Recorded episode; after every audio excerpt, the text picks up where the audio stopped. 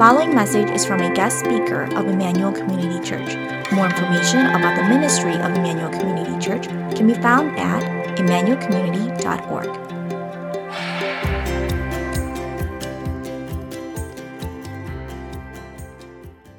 Look, for those who are junior high who are sitting here today, uh, sorry that you're stuck with me today. Here, if you could give me 30 minutes and pay attention, I promise I will not go past 30 minutes for you before you fall asleep. When Pastor Steve call, uh, texted the other day and says, Tommy, would you consider preaching? Would you be able to preach the message on Sunday? It brought back memories of my junior year in Whitney Young. And here, here's why. It's a true story. And let me brag a little bit about myself. Junior year, Whitney Young.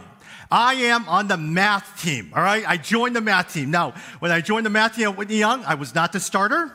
I was not even first alternate. I was the second alternate, but I was waiting for my chance. All right. And so one day the coach comes in and he says, all right, the starter's out, first alternate out. Lee, you're up. All right. I'm going to show you why you get it. So I get there, I get my exam.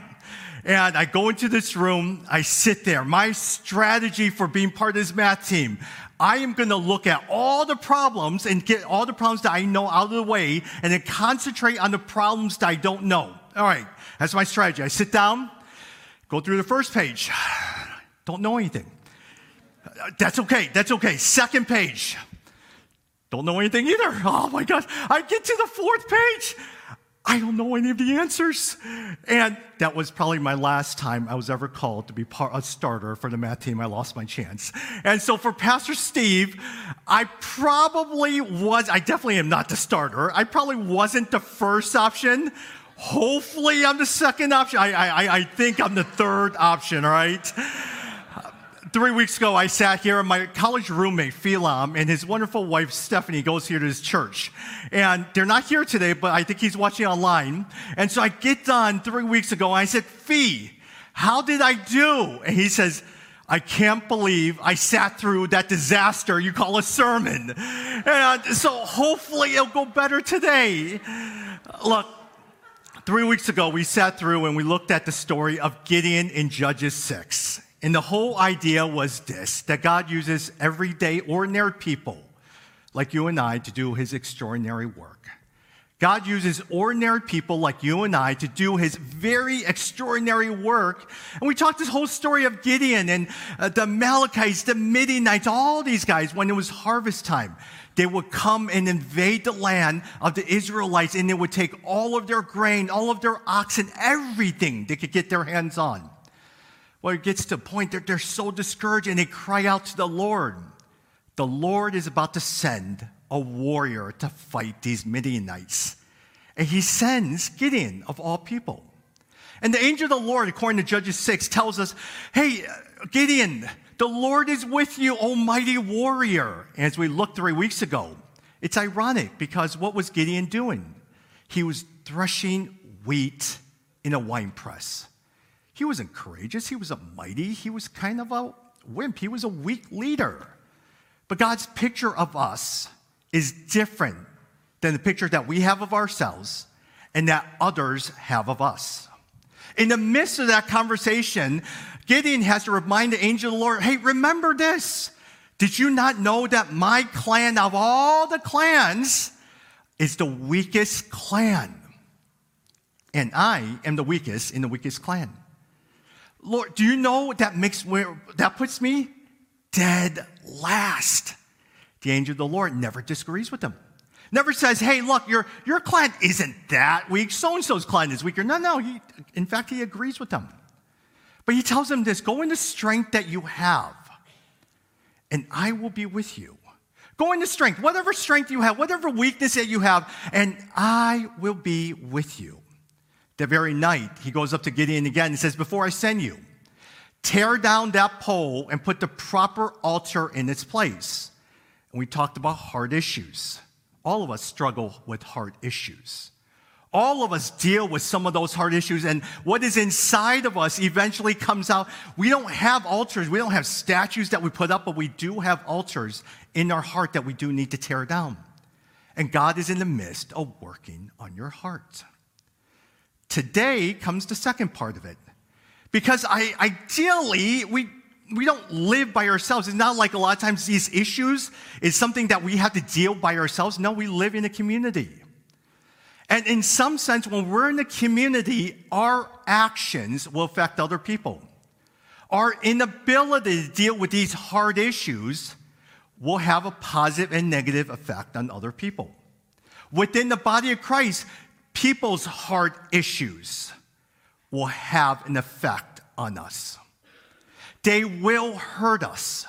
They will sin against us. What happens when someone within the body of Christ sins against you? That's the topic we're going to talk about today. And in 2 Timothy, Paul gives us a situation, a case study per se, of what happens when a guy by the name of Alexander the coppersmith, the silversmith or coppersmith, not Alexander Hamilton, Alexander the coppersmith, sins against him. So if your Bible, let's take a look at 2 Timothy chapter 4. 2 Timothy chapter 4. I'm going to start in verse 14. Alexander the coppersmith did me great harm. The Lord will repay him according to his deeds. Beware of him yourself, for he strongly opposed our message. At my first offense, no one came to stand by me, but all deserted me. May it not be charged against them. But the Lord stood by me and strengthened me, so that through me the message might be fully proclaimed and all the Gentiles might hear it. So I was rescued from the lion's mouth. The Lord will rescue me from every evil deed and bring me safely into his heavenly kingdom. To him be the glory forever and ever.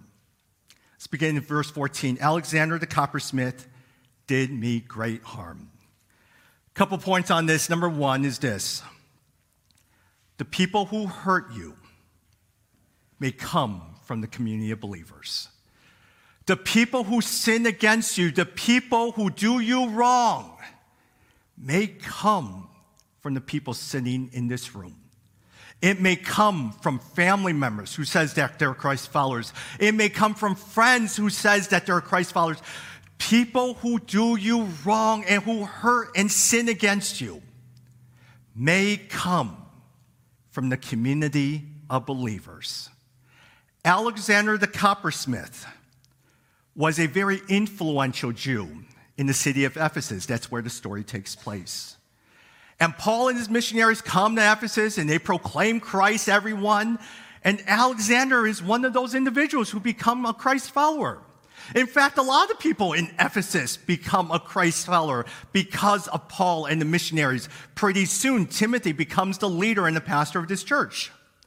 But with that decision of people coming to know the Lord, there are ramifications. What's the ramifications? Well, if you bring in one God, who do you have to get rid of? The existing gods that were there. And in Ephesus, what was the existing God? A Greek god by the name of Artemis. Well, Artemis, a lot of times, there were statues of Artemis. People were buying statues. People like Alexander and everyone was making money because of all these statues as a coppersmith, silversmith, all of that stuff. And so it got to a point as people started becoming Christ followers, the sales in Artemis statues began to decrease. And so now there's tension because people are losing money. The tension got to be so bad. Alexander the coppersmith was chosen as a liaison, according to scholars between all the silversmiths, all the metal workers, and Paul.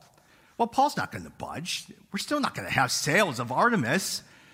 And eventually, for Alexander, money got into the way, greed got into the way. And somehow or another, he does him wrong. In some sense, it is believed that he finagled the situation in order to continue to benefit from the, from the sales of these Artemis statues and ultimately have influence with the Roman officials to get Paul in jail. And that's where the story takes place. Alexander the coppersmith did me great harm. There will be people who are within this room, within your family, within friends that you call brothers and sisters, who will sin against you, who will hurt you, because we're all sinful people. Even though we're saved by grace, we still are sinful people. And we will intentionally do things that will hurt you to benefit ourselves. Let me give you an example. I told you a story about the pastor a couple of weeks ago. Well, there was this other conference I did with the same exact ministry, and I really enjoyed his ministry a lot. And it's a, it's a pastor who I really enjoy and respect a lot. He wanted me to plan a conference in Los Angeles. And it was supposed to be a 4,000 person conference right in the city of Los Angeles. And we planned it, and everything was going well. And one day I get a phone call, and it's a Wall Street finance guy. And he wants this particular pastor, after this conference is done, to go to his church in Newport Beach to speak. I said, All right, I'll bring that request over to him. So I bring it to this particular pastor. I said, Hey, so and so from New York who lives in New Jersey, but he works at Wall Street, would like for you to speak. Would you do that? Well, this pastor is in the East Coast. He says, Tommy, I, I'm going home Saturday night. I just have to be home. I can't do it. Please give my regards. So I go back and says he can't do it. So the guy says to me, he says, I will tell him, I will give his organization $100,000 if he comes to Newport Beach to speak to my church. And he's elder of a church. I said, okay, sure. So this, the pastor decides to speak. So after that, I then need to then approach that particular individual for a $100,000 donation. So I said to the guy, hey, would you be able to issue that check? Would you be able to wire the money? The guy from Wall Street who lives in Newport Beach says to me, Tommy, I changed my mind. It's the cost of doing business. Learn from it. Oh, did I get in trouble for that one? Sometimes because of our struggles, because of our heart issues, because of our greed and all of those things, we will be hurt and taken advantage of by the people we call brothers and sisters. Alexander Coppersmith did me great harm. Number one, people within the body of Christ will hurt you. And number two, they will hurt you. Why? Because they deal with heart issues. We talked about those heart issues if you were with me a couple weeks ago the heart issues of guilt. That there are some people here in this room that are listening right now who struggle with guilt. There are things in your life that you've hidden. There are things in your life that no one ever knows, and it eats you up. Every single day, it eats you up. There are some people in this room that deal with anger. You're just angry at someone, at something, or a situation. You're angry at a parent, you're angry at a loved one, you're angry at a spouse, whatever it is, you're angry. There are some people who deal with jealousy. There are some people who deal with greed. Because hurt people hurt other people. Hurt people sometimes don't want to deal with their hard issues. Hurt people doesn't want to face those hard issues. Hurt people don't want to come to grips. And so as a result, they take out upon other people. We have to remember in the midst of dealing with our heart issues that what is inside of us eventually does come out. And when it does come out, it affects people in a very negative way. Alexander the coppersmith did me great harm. Alexander Coppersmith, a fellow believer, a Christ follower, a brother and sister in the Lord, because we're going to be hurt from people here in this room that we call brothers and sisters. And they hurt us because of some of those heart issues that they struggle with. But the Lord will repay him according to his deeds, the second part 14. The Lord will repay him according to his deeds. A couple things I say this. Number one, a lot of times when we see this, the Lord will pray him according to his deeds, does not mean that we are a stepping stone for everyone else. That as Christians, that we allow people to step all over us. Hey, we give them, if one person hits us on one cheek, we give them the other cheek. That's not what it means. It does not mean we passively say, There's nothing I could do. The Lord's going to take care of them. No, no, no, no, no, no, no. It means that we still have to address the sin. It still means that we have to confront the sin. It still means that we have to come face to face with that particular individual. Now, how do we do that? I don't know. Every single situation is going to be a little bit different. It's something that the Lord will have to convict you in your heart to deal with that sin that you're experiencing. It does not mean that we sit there and we become a stepping stool. That's not what it means. But you're going to have to confront that sin. And for some of us, and I think a lot of times for me and some who are Asian, it's a hard thing. We don't like confrontation. We avoid confrontation. Growing up, a lot of times, I was so bullied by a lot of the Caucasian students that were in my neighborhood. And my parents were immigrants, uh, immigrated here in 1972. I was born in 1977. My parents always told me this don't ever fight back, don't ever say anything. Put your head down, work hard, study hard, and make a living out of yourself. They didn't want to deal with conflict. And that's, in some sense, how I was geared. I was grown up not dealing with conflict. But in the midst of all these things, when we see sin and when we experience sin, you're going to have to deal with conflict head on. You're going to have to deal with hard conversations head on. And that may be hard. When you go home tonight and later on, Google Tommy Lee, and Pastor Steve mentioned that one of the organizations I work with is Northern Seminary. Just Google Tommy Lee and Northern Seminary. You're going to see two things. You're going to see two stories in which I'm in the story with an investigator. I worked for a boss who was pretty difficult. I worked for a boss who micromanaged. I worked for a boss who would take credit for everything that was going on and then from that point on, when things went well, he threw me under a bus. All right, that was the situation I worked with. And for about a year, I remained silent, didn't say anything. You know what? I coughed it up to the fact that, hey, look, he was just a bad boss. All right. But as time went on, employees started coming and going. We had a huge changeover all the time in different employees. And it got to a point, a lot of times, as I sat down with the women colleagues, they would tell me stories of how they felt bullied or they were punished and demeaned whenever they spoke up. Now, Tommy Lee had a choice that he had to make. Do I sit there and say nothing?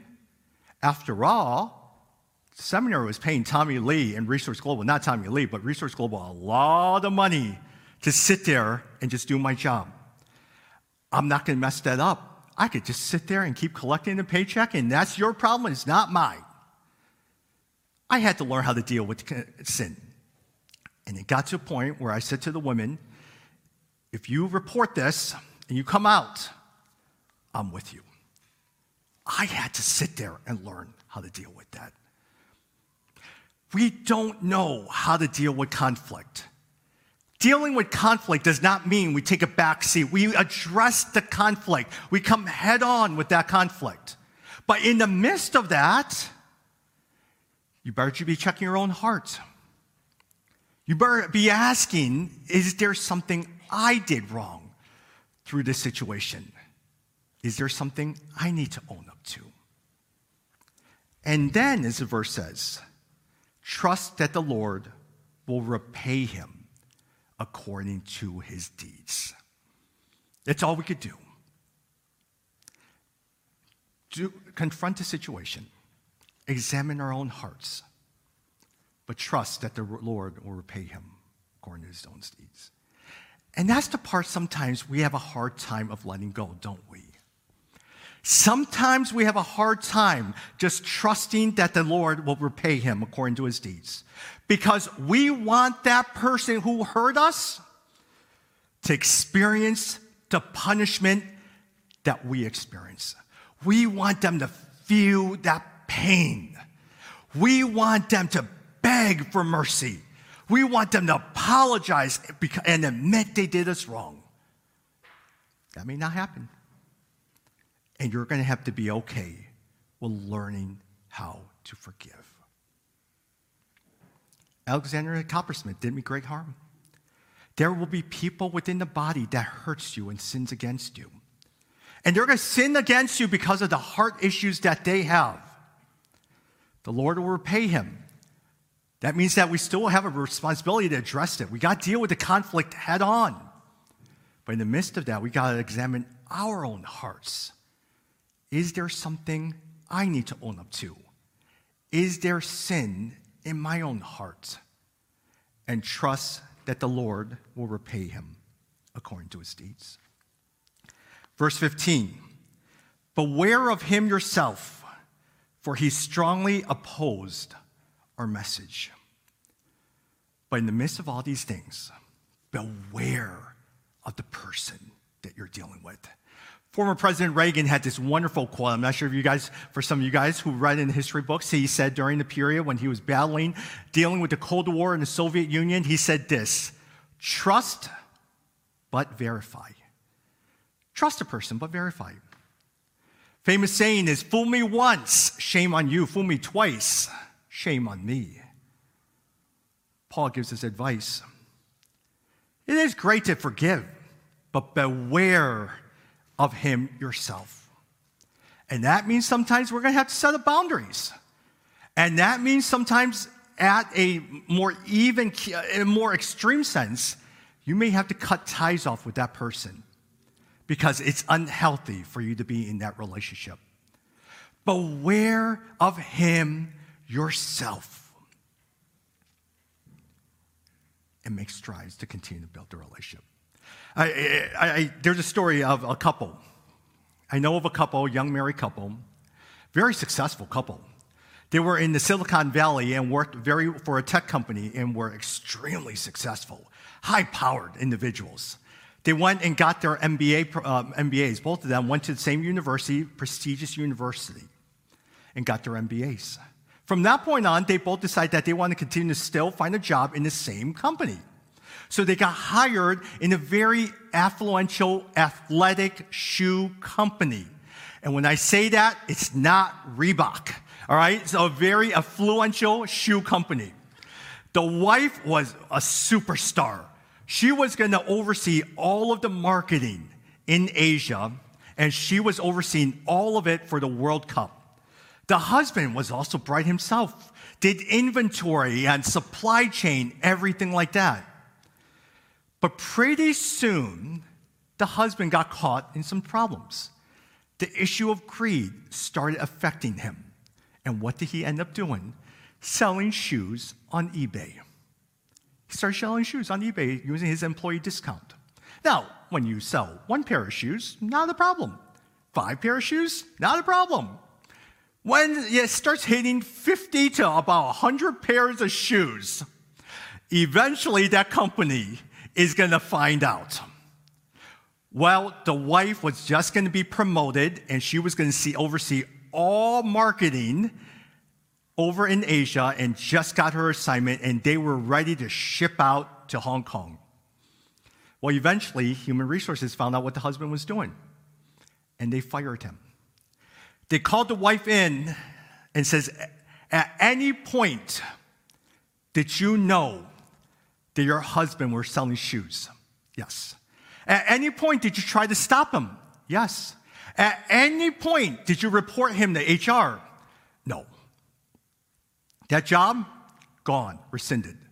Your job? Gone. You're fired as well, too. That affected their marriage for many, many years.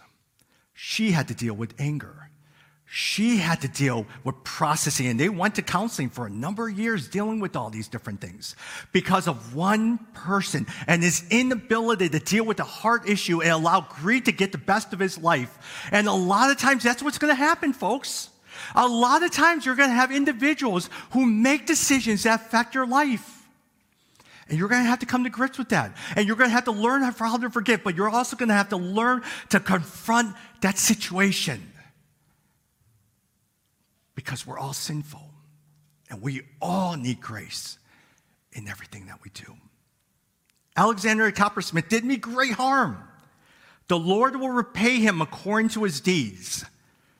But beware of him yourself. And he says this in verse 16 At my first offense, no one came to stand by me, but all deserted me. May it not be charged against them, but the Lord stood by me and strengthened me, so that, and here's the key phrase, so that through me, the message might be fully proclaimed and all the Gentiles might hear it. The Lord stood by me and strengthened me, so that through me, the message might be fully proclaimed and all the Gentiles might hear it. Last time I was here, I was talking to you about my cancer journey.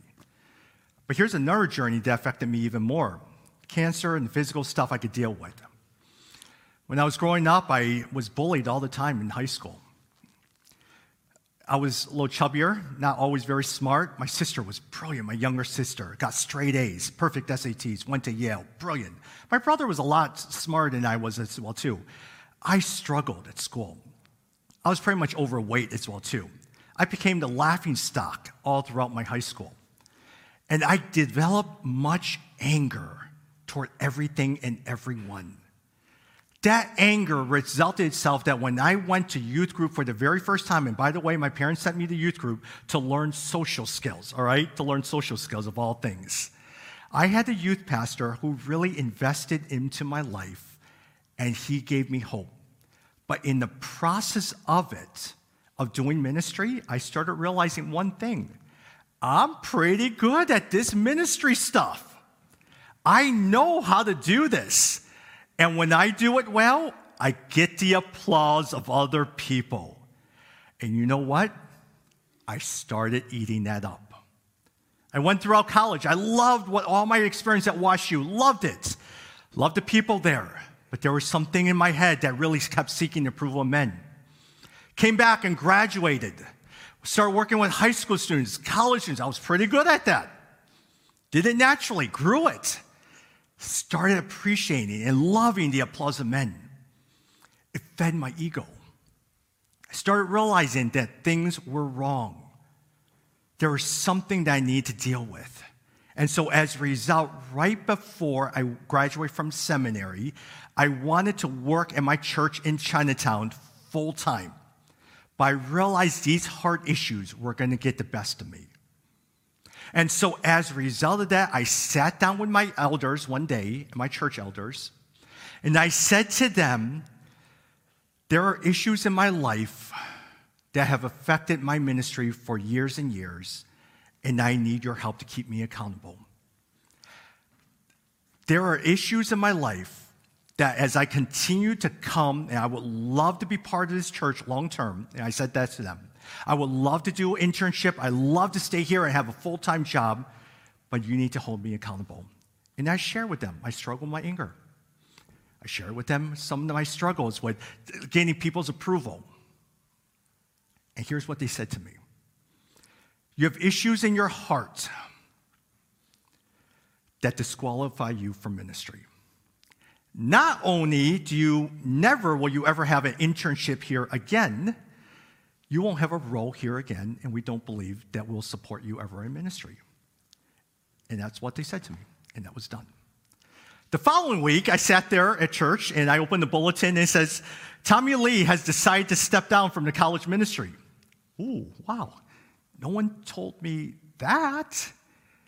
I guess you just, I just got fired after 18 years as a volunteer. And I had to deal with that anger.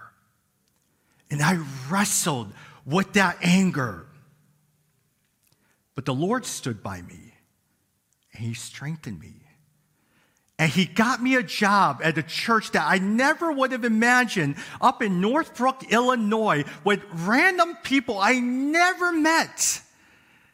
And there I found a community of friends, many of them here, uh, sitting here to this day, who ministered to me, who cared for me, who built me up. Later on, I got a job working for the president of Moody Bible Institute.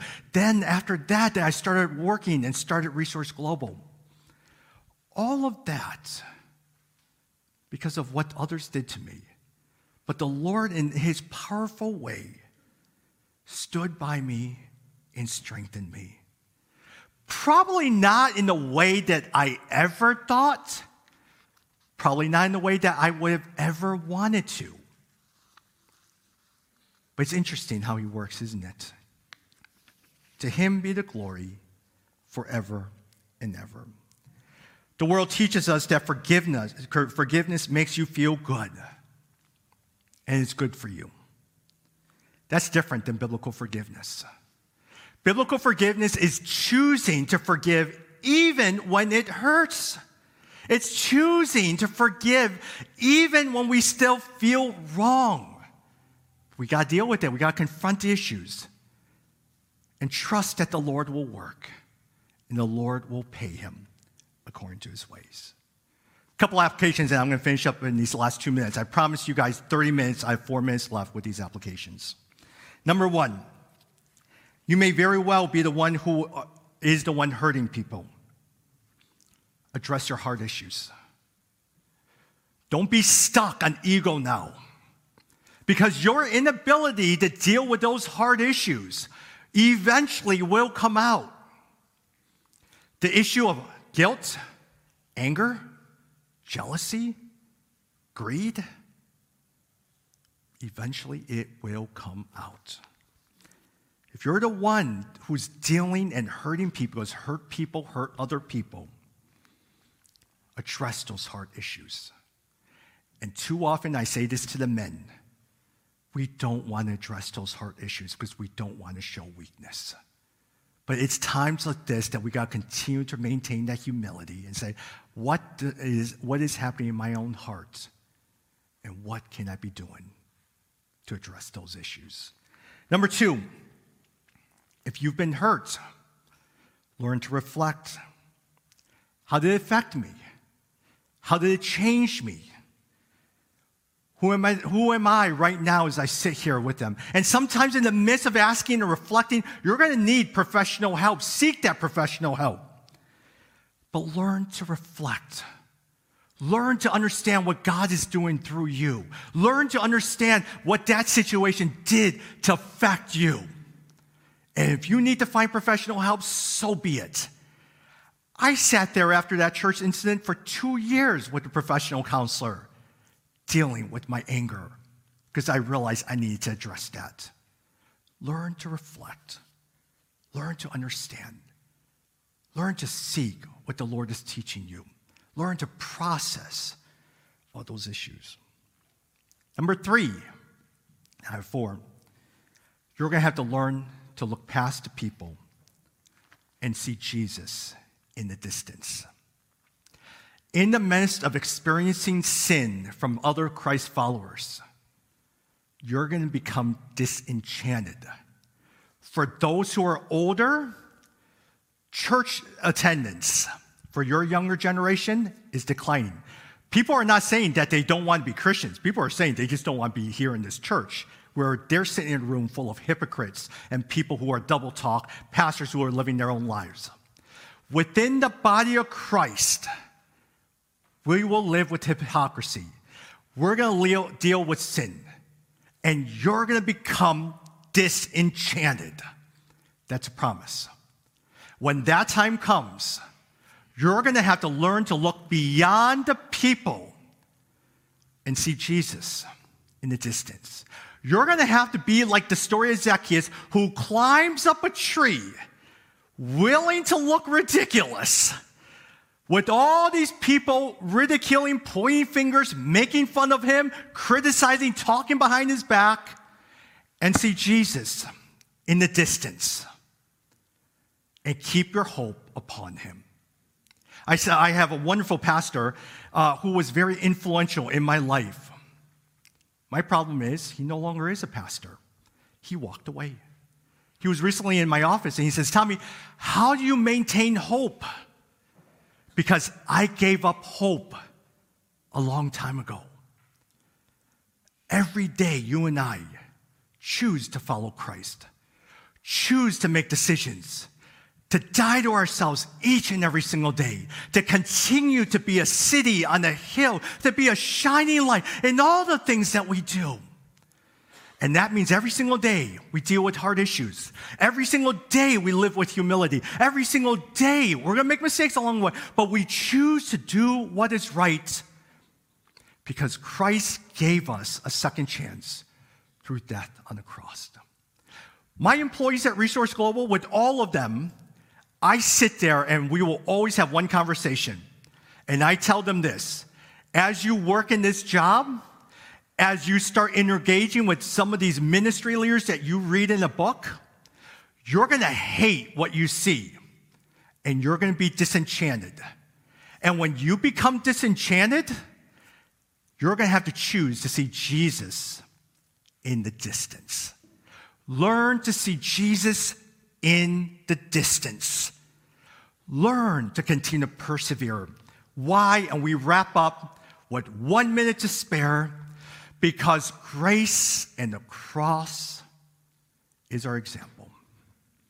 Because Jesus gives us that example. Jesus provides us with that second chance. Jesus and the story of the cross, where he dies on the cross, where he's the Garden of Gethsemane, he doesn't want to deal with this thing. And he becomes our example. Because forgiveness is not something that we do to make us feel better. Forgiveness means that we let go of what we think we are owed. Alexander the coppersmith did me great harm. The Lord will pay him according to his great deeds. We're going to deal with people in the body who sin against us. And they're going to sin against us because of the heart issues that they have. We confront those things, we deal with it head on. We examine our hearts to see if there's anything that we need to own up for, but we trust that the Lord will repay him. But we beware of that person knowing full fact of these words The Lord stood by me and strengthened me, so that through me the message might be fully proclaimed, and all the Gentiles might